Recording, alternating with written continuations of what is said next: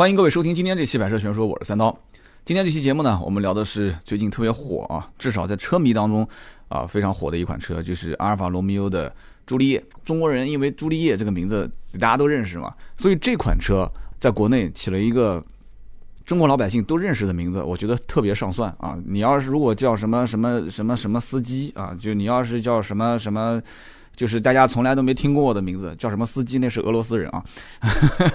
就你起一个特别别扭的名字，可能大家都不记得，但你叫朱丽叶，那这个是非常上算啊，就是开局就有加分。那么这个车呢，现在主要还是一些汽车圈，就是最早到啊米兰去试驾的那一波车评人去。有讲解一些视频上的这个这个内容，那么图文啊各方面大多数我看了一下，资料都比较统一啊，都是你抄我的，我抄你的，都差不多。那么也是比较有幸啊，这个丁丁就是名车志的丁敏到意大利也是第一批去试驾这个车，所以大家如果想听细节驾驶感受，就去啊一步到叮叮叨叨聊汽车去听那一期关于这个茱莉亚的这个车的一个讲解。那么今天这一期。还是老规矩啊，说说我的一些擅长的地方，比方说这个车的未来的市场定位，它以后的一个销售的行情啊，包括现在的销售行情，那么包括我对这个车的一个理解，就是哪一部分人其实是适合开这个叫朱丽叶的这款车，哪一部分人我建议你是碰都不要碰啊，就哪怕你有那个预算，因为这个也是挺坑的啊，说实话，它上来的这个起步售价其实并不高。啊，起步价是三十三万零八百，所以肯定会有人心想，啊，说哎，现在这个整整体的 BBA 的让价都是十个点、十五个点、八折、八五折、九折，所以加上优惠的话，那这个叫做朱丽叶的车，对吧？最起码外形非常的能唬的人啊，非常能唬人，号称有人讲是这个木耳收割机啊，其实你要知道，木耳能懂到阿尔法罗密欧这个级别，那就不叫木耳了啊，所以。这个最低配三十三点零八，如果再加上现在整体这一个级别行情的整体优惠的话，那基本上也就在三十二十八九。有的人摸了摸兜里面的钱，发现啊，还是能买得起的。所以可能会有一些人觉得说，哎，我是不是可以考虑买这个车？所以今天这期节目对于这一部分人，我觉得就很关键啊。你可以听一听，就我分析这个车哪些人适合买，哪些人不适合买，将来会怎样啊？有没有可能？对吧？像当年英国莲花一样的，对吧？卖一段时间，结果就退出了啊？会不会像啊德国的德国的啊欧宝一样的啊卖卖卖卖到最后也退出了？包括像今年一月份，大家知不知道？估计这个应该绝对车迷应该知道，或者玩微博关注那些大土豪的微博的应该都了解。今年一月份是大富嘛，对吧？傅聪阳这个哥们儿是中国的代理啊，超级土豪，对吧？科尼赛克。退出中国市场，其实说白了就是大富不想玩了嘛，对吧？科尼赛克退出中国市场，所以在中国啊，不管你这个品牌有多牛逼啊，刀妹也曾经写过一篇文章嘛，对吧？就专门介绍，讲起来她还是法拉利的亲妈啊，法拉利管她应该喊亲妈啊。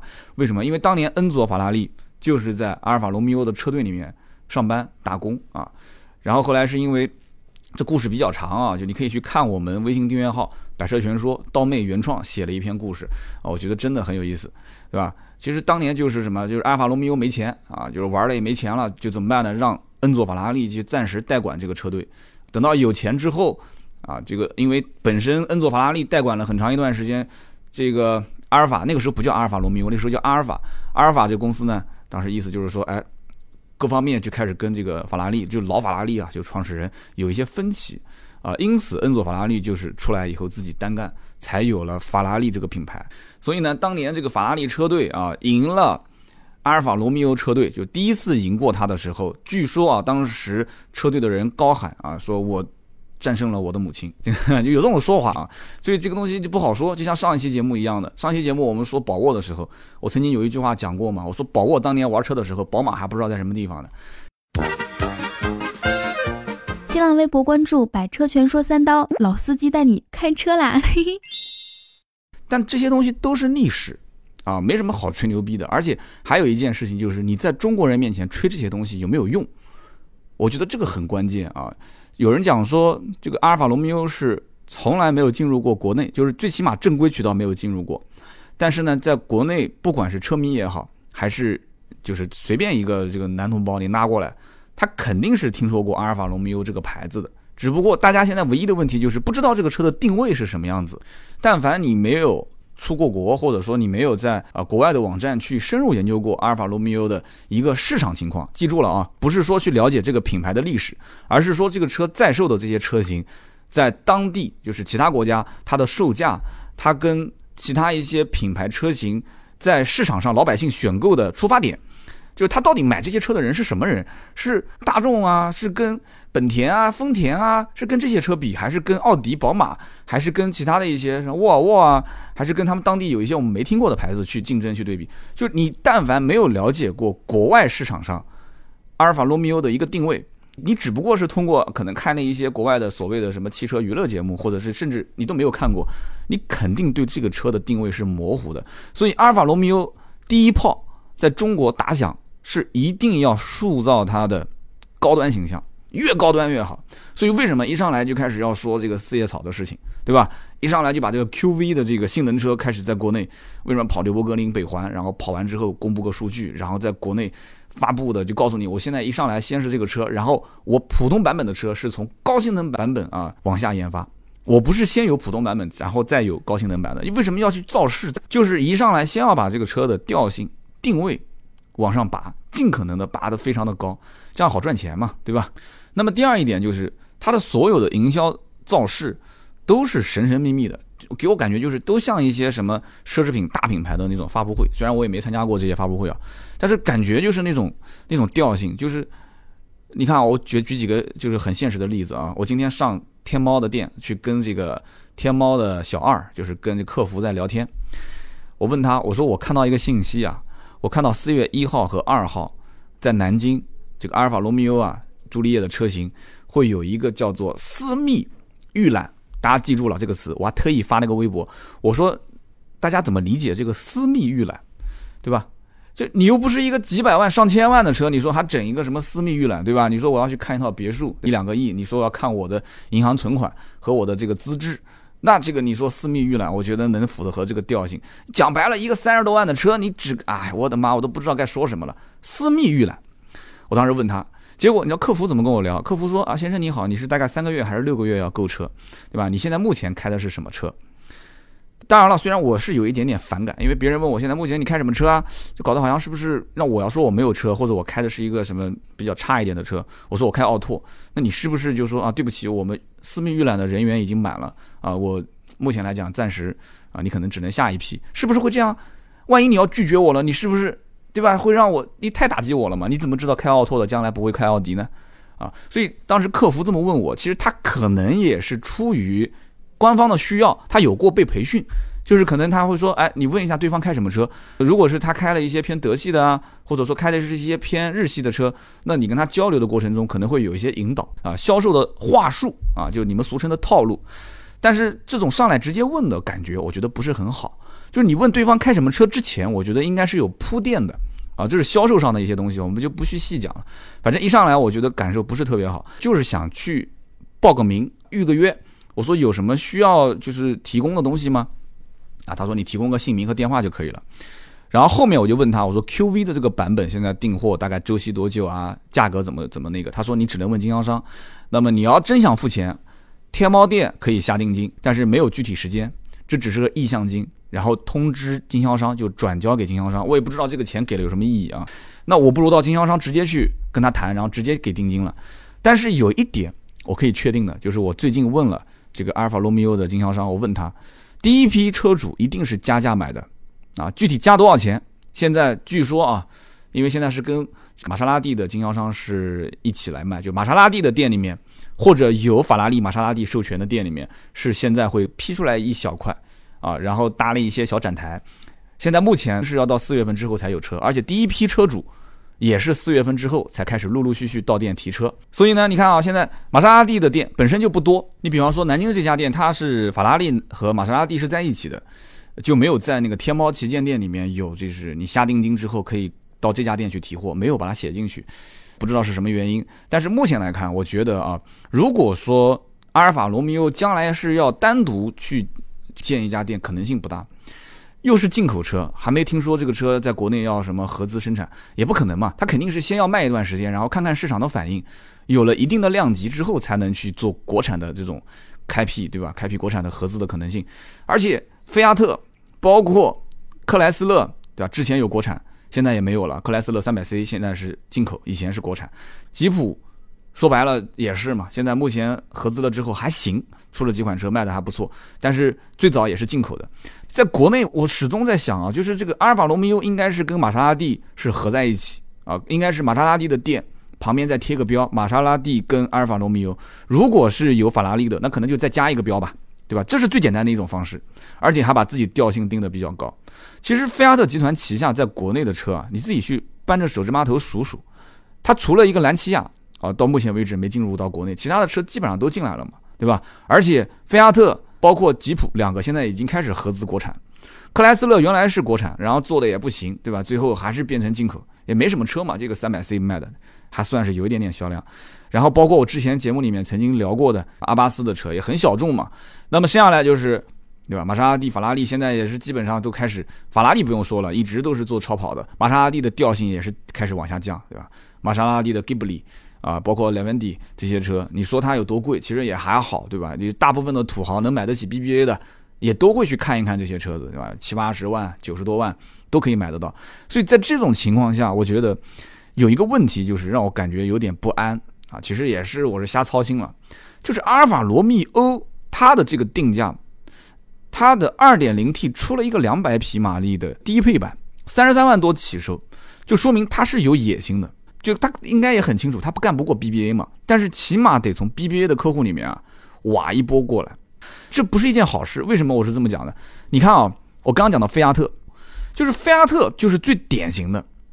讲起来，其实菲亚特集团是最擅长造小车的，造微型车的，但是呢，他又眼馋中国的这种 A 零级或者是 A 级啊这种紧凑型车的市场特别大。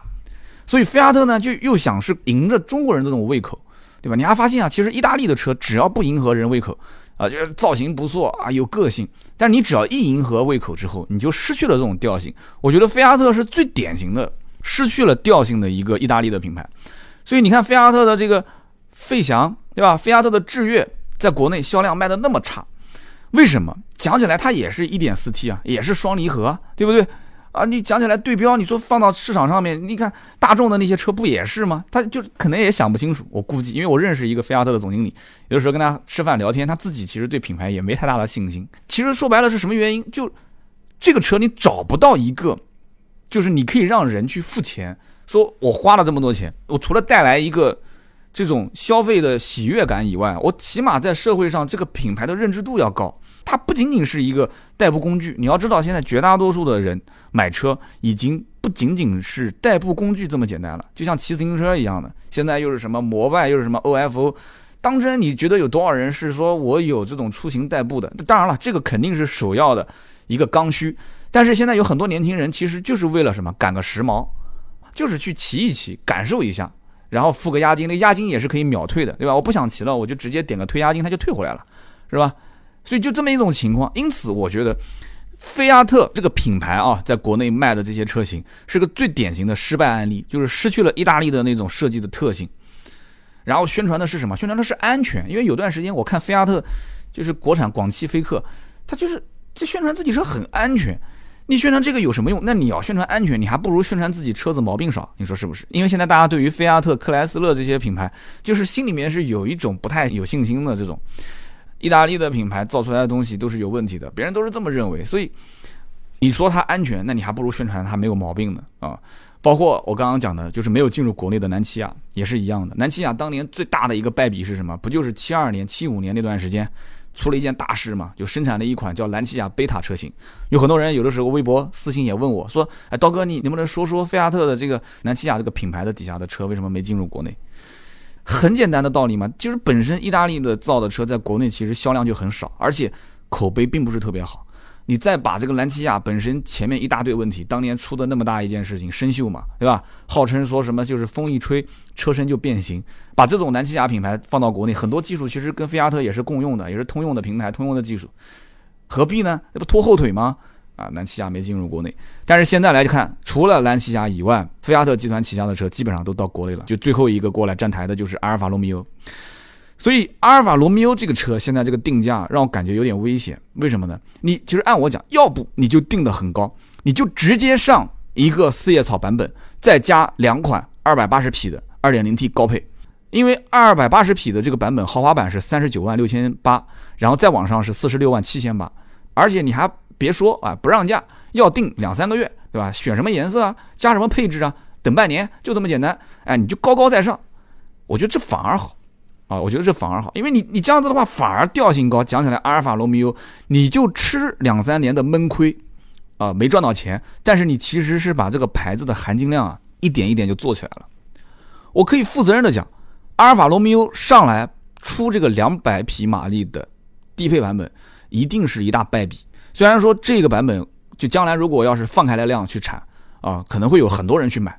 很多人说，哎，我想了想，就是哎，毕竟阿尔法罗密欧这个调性啊，就是这个车子，对吧？上面还有四叶草的版本，对吧？我两百八十匹跟两百匹，你不开我发动机舱，你也看不出有什么区别，是吧？所以，对吧？开个这个车出去，对吧？讲起来，你看我懂车，阿尔法罗密欧，对吧？跟你们那些开奥迪的、宝马的、奔驰的，你们这些人都，对吧？So young, so naive 啊，就是所以他们就有这一部分人，但这部分人有多少？曾经跟丁丁啊，就是丁敏，我们两个人聊过这个事情。我说这个车子如果一个月能卖个两三千台，我觉得厂家应该比较开心了。然后丁敏说什么？他说两三千，那嘴都笑歪掉了啊！呃，就是因为现在其实，在 BBA 之外的品牌当中卖的最好的，其实就是凯迪拉克。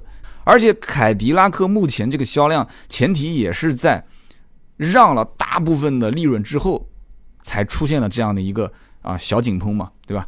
它增幅跟去年比起来要多好多啊！我看过一些数据啊，每个月跟每个每个月之间增幅都要高好多。就凯迪拉克 ATS-L 对吧？不用说这个车，ATS-L 这个车二十九万八千八最低配啊，很多地方小的都是让七八万啊，让价幅度不高的七八万，让价幅度高的可能能让到十万。你想让个十万，这个车都不到二十万了，讲起来还是个豪华品牌。所以这个车子的一些硬伤。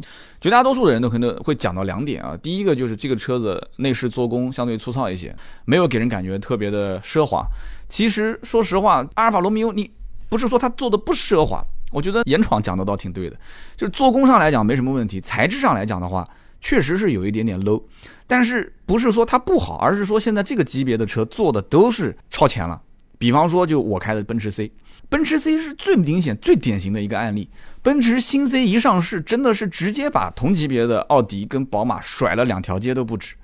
真的，那个时候我第一次看到这个内饰，我也很难想象。你说一款一款三十来万的车，能把整个内饰做成这个样子，真皮包裹、缝线那么精致，然后甚至每一次开关车窗那个按键的摸上去的质感，还有中间那个虽然非常非常不实用，我几乎从来都不用。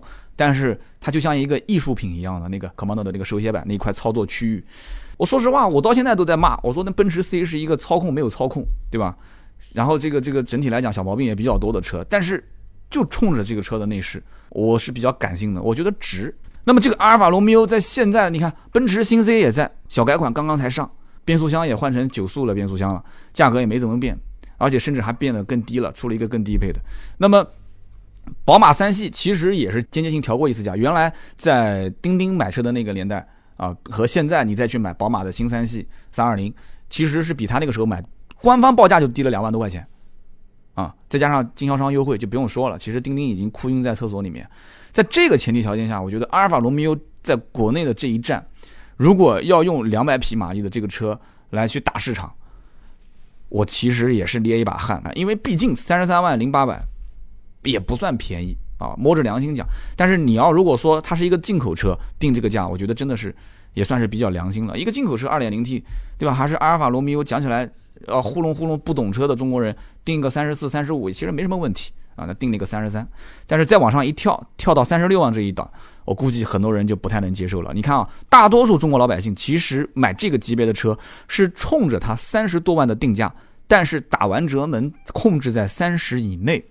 这是一个区间，但是你只要过了三十五，我觉得很多人就会排斥，很多人会排斥。最典型就当年你看我买奥迪 A 四的时候，三十万九千八跟三十二万九千九这两版标准型跟舒适型卖的是最好的，但是你一到三十六万九千八技术型就没人要了，然后再到三十九万九的豪华型更没人买，对吧？然后有一些特别有信仰的买了一个运动版四十多万的那就不说了。所以这个车，我觉得我的分析就是。在市场上，两百匹马力的最低配应该会有人问，但是问的前提条件是什么？是希望这个车能降价降到二十九、二十八上下，然后提一台这个车啊，有什么小毛病我也就忍了啊。但是目前来看，估计可能性不大。据说第一批还要加价。然后我们继续说啊，刚刚讲车子车子的一个硬伤啊，两点。大多数车评人，一个说是内饰做工，其实我刚刚也讲了啊，这车子我四月一号才能看到实车，所以不好评论。那么第二一个是什么？就是这车的后排空间啊，说几乎就是没什么后排空间啊，非常小。但是你要看它的数据啊，其实你会发现这车的数据还是不算是特别的差。为什么呢？它的车长是四米六四三。四米六四三是什么概念呢？其实，在同级别当中，四米六四三已经是最小了啊！我就讲同级别，就是 BBA 加上凯迪拉克啊，奔驰 C 四米七八，比它多了十几公分；奥迪 A 4 L 四米八一，这是同级别当中最长的，就不用说了，比它也是多了将近十七公分。那么，宝马的三系是有长轴版有短轴版，其实奔驰 C 也是有短轴版啊，那我就不去讲它的短轴的数据了啊。宝马三的短轴呢？其实长度跟它是一毫米都不差，轴距呢，短轴版的宝马三的轴距是比阿尔法罗密欧的这个朱丽叶多了一公分，所以短轴版的三系和这个阿尔法罗密欧，其实在空间上来讲的话，应该是大差不差的。那么在国内，你去看一看有多少去选择宝马三短轴版的人，其实还是蛮多的。哎，有人会讲说，哎，刀哥，那我就听不太懂了。你刚刚前面还说这个车可能在国内卖的销量不会特别多，你现在又说宝马三的短轴版在国内。哎，卖的还挺好的。对呀，为什么会卖得好？我告诉你，首先，钉钉买的就是宝马三的短轴版，就有一部分人其实是冲着宝马的短轴的这个操控啊，五零五零，它没有什么这种就是后面的后排空间啊，长期满载人啊，他没这些要求。像钉钉就是长期就是一个人开，然后他对操控有要求，他认宝马的这个二点零 T 的机头啊，认它的八速的采埃孚的变速箱，认它的操控的犀利，转向的精准，他要的就是这个。那么有没有人将来要的是阿尔法罗密欧的这种意大利式车的这种操控，这种对吧？精准这种，它讲起来也是五零五零的配比嘛，讲起来也是碳纤维的传动轴、轻量化的车身、轻量化的悬挂啊。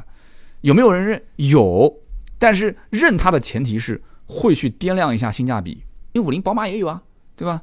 轻量化车身宝马也有啊，对吧？你只不过你讲的这些什么碳纤维传动轴，这个我没听过，但是我也没拆开来看，对吧？你是你是到底有多少成本增加？能讲？能降轻多少车重，对吧？那到底车速方面，你确实是因为目前看二点零 T 两百八十匹马力很牛逼，确实是的，两百八十米能进到六秒以内啊，比三三零的这个加速速度还要快。但是你说跟320比，那你就不能用说两百八十匹的那个档，两百八十匹你都四十多万了嘛，对吧？那你用个两百匹去对标320呢？这个又很难说了，对吧？就是另外一个层次的对比，所以这一点。我个人觉得啊，你甭去讲说四叶草是什么，就是高性能版 QV 啊，八缸的加州 T 演变而来，八缸变六缸啊，这个二点九 T 多牛逼！这个毕竟你看，你一上来你也不是给大多数老百姓去买的，连看到都没看到，就说售罄了。然后天猫这次的活动也是，其实以后大家看天猫首秀、天猫首发，你把它当成是个营销事件就可以了。当年玛莎拉蒂对吧，莱文迪一百台车十八秒售罄，今年阿尔法罗密欧三百五十台。对吧？那个二百八十匹的顶配多少秒？三十三秒售罄。其实我觉得无非是什么？无非就是网速快了一点。有人讲说什么意思呢？就是经销商的网速快嘛。这些车子我很不相信是三百五十个车主买走的。就经销商先把天猫这三百五十辆车全部给瓜分走了，对吧？瓜分完之后回过头来再跟客户去卖嘛，对吧？无非就是先预付个定金嘛，不就这么简单嘛，对不对？你给厂家打款打的还不止那么多呢。所以这三十三秒售罄也好，十八秒售罄也好，这些都是作秀，大家也不用太去太在意这些事情。那么这个车目前能看到的二百八十匹的这个四十六万七千八的配置啊，和它现在目前能看得到的，就是二百八十匹的低配版本三十九万六千八，两个配置之间差七万块钱，多了一些什么东西呢？多了一个差速器啊，限滑差速器，方向盘加热，座椅加热，前雷达。后视镜防眩目，然后加上一系列的主动安全，主动安全就是像并线辅助啊、车道保持啊、主动刹车啊、ACC 啊，多多少钱？多了七万。所以我个人是这样想的，这个车一定是有一部分人他不差钱，完了之后呢，他又希望买一个阿尔法罗密欧这样小众啊、有调性，讲起来又有一些历史，而且又确实是有一些操控的这种感受的车型。那预算呢，五十万上下，对吧？买一辆放家里面车库里面，没事的时候带着玩玩，这件事情最关键啊！所以你不可以把它当成是一个就是是我必须要买的一辆车，而是把它当成什么？是一件需要做的事情啊。很多的这些富二代，或者说是一些比较感性的人，也不能全部都说是富二代吧。有一些买车特别感性的人，他其实觉得买车是一件要做的事情，是一件要实现的事情，而不是说有些人天天抠着钱在算啊，这个跟那个车之间差多少钱啊，然后这个车子我到经销商那边能得到多少实惠啊，要优惠到什么位置我才会买。绝对是有一部分人不是这样子的，他的买车的这种整个过程就是一个很感性的过程，对吧？有人开玩笑讲说，意大利的车是什么？意大利的车就是第一个月买回来怎么开怎么爽，为什么呢？因为以前没有这么体验过嘛。然后接下来半年之后会发现怎么开怎么别扭，然后再往下怎么办呢？就是怎么开怎么修，就是有点后悔了，说怎么买这么一个车啊？为什么？因为你激情已经过去了。所以呢，大家还是要保持一个相对冷静的态度。我还是那句话。两百匹马力的这个车，你要买它，你一定要想清楚、深思熟虑之后，啊，再去下结论。而如果说你要买那个两百八十匹的顶配的，你说我想玩玩，啊，家里面有其他的车，我也不在意将来说修车啊怎么样是贵还是便宜，没关系的，两百八十匹顶配可以啊，因为你不可能再往上了嘛，你再往上你得翻一倍了嘛，你要花一百来万，你要去买这个 QV 四叶草，你还不一定能买得到，所以两百八十匹将来我觉得我个人判断是。它的主力的供货量就是经销商的库存或者订货周期短，应该就是四六七八这个顶配两百八十匹，两百匹的那个最低配三十多万的那个，我估计悬不一定能经常能买得到。而我刚刚又讲了，这个车子本身它的定位，其实我觉得应该是跟像沃尔沃啊、凯迪拉克啊，或者说甚至于跟一些像什么雷克萨斯啊这些车子都差不多。而我刚刚前面讲的很清楚，其实整个菲亚特集团在中国的营销是比较失败的。要好好反思反思，但是吉普其实这两年啊，吉普这个转型还是比较好，菲亚特现在还不行。吉普转型就是我是国内做 SUV 最专业的厂商，它是。这个定位就是我是做 SUV，我不是做专业的越野车的。你不要老认为我吉普就是专业越野车，都是大切，都是牧马人。我是做 SUV 当中比较专业的，我有那些技术，我上面是有牧马人，我也有大切，对吧？四驱技术不用说，我们家你就看我，对吧？就像你学挖掘机找蓝翔，对吧？玩四驱玩越野你就找我，找吉普。就吉普这个定位，我觉得是很标准的。找到了路子了，我觉得是已经走通了。克莱斯勒还不行，现在还是反正就是就那样子吧，就是混混日子。菲亚特我不讲嘛，费翔、致悦这两个车现在卖的简直是就少了意大利车的那个调性。那么现在就看这个阿尔法罗密欧了。我觉得首先有一个败笔，我刚前面已经讲过了，就是不应该出两百匹马力的这个版本，就不要让三十多万的人、四十万以内的车主去看这个车。我觉得这是阿尔法罗密欧最应该做的一件事情。真的是这样子的。那么今天聊了这么多关于阿尔法罗密欧这个品牌，关于朱丽叶这个车的一些我的个人看法啊。那么我希望大家呢，呃，也在我的节目下方多多评论，帮我点个赞啊。评论呢就说说你跟我之间一些不同的想法，或者说你觉得哎，我也挺赞成刀哥你的这些想法的啊。这个车将来确实是小众，其实小众不用说，将来肯定是小众，但是关键就是买小众车的这一部分人，到底应该是用什么样的心态去买？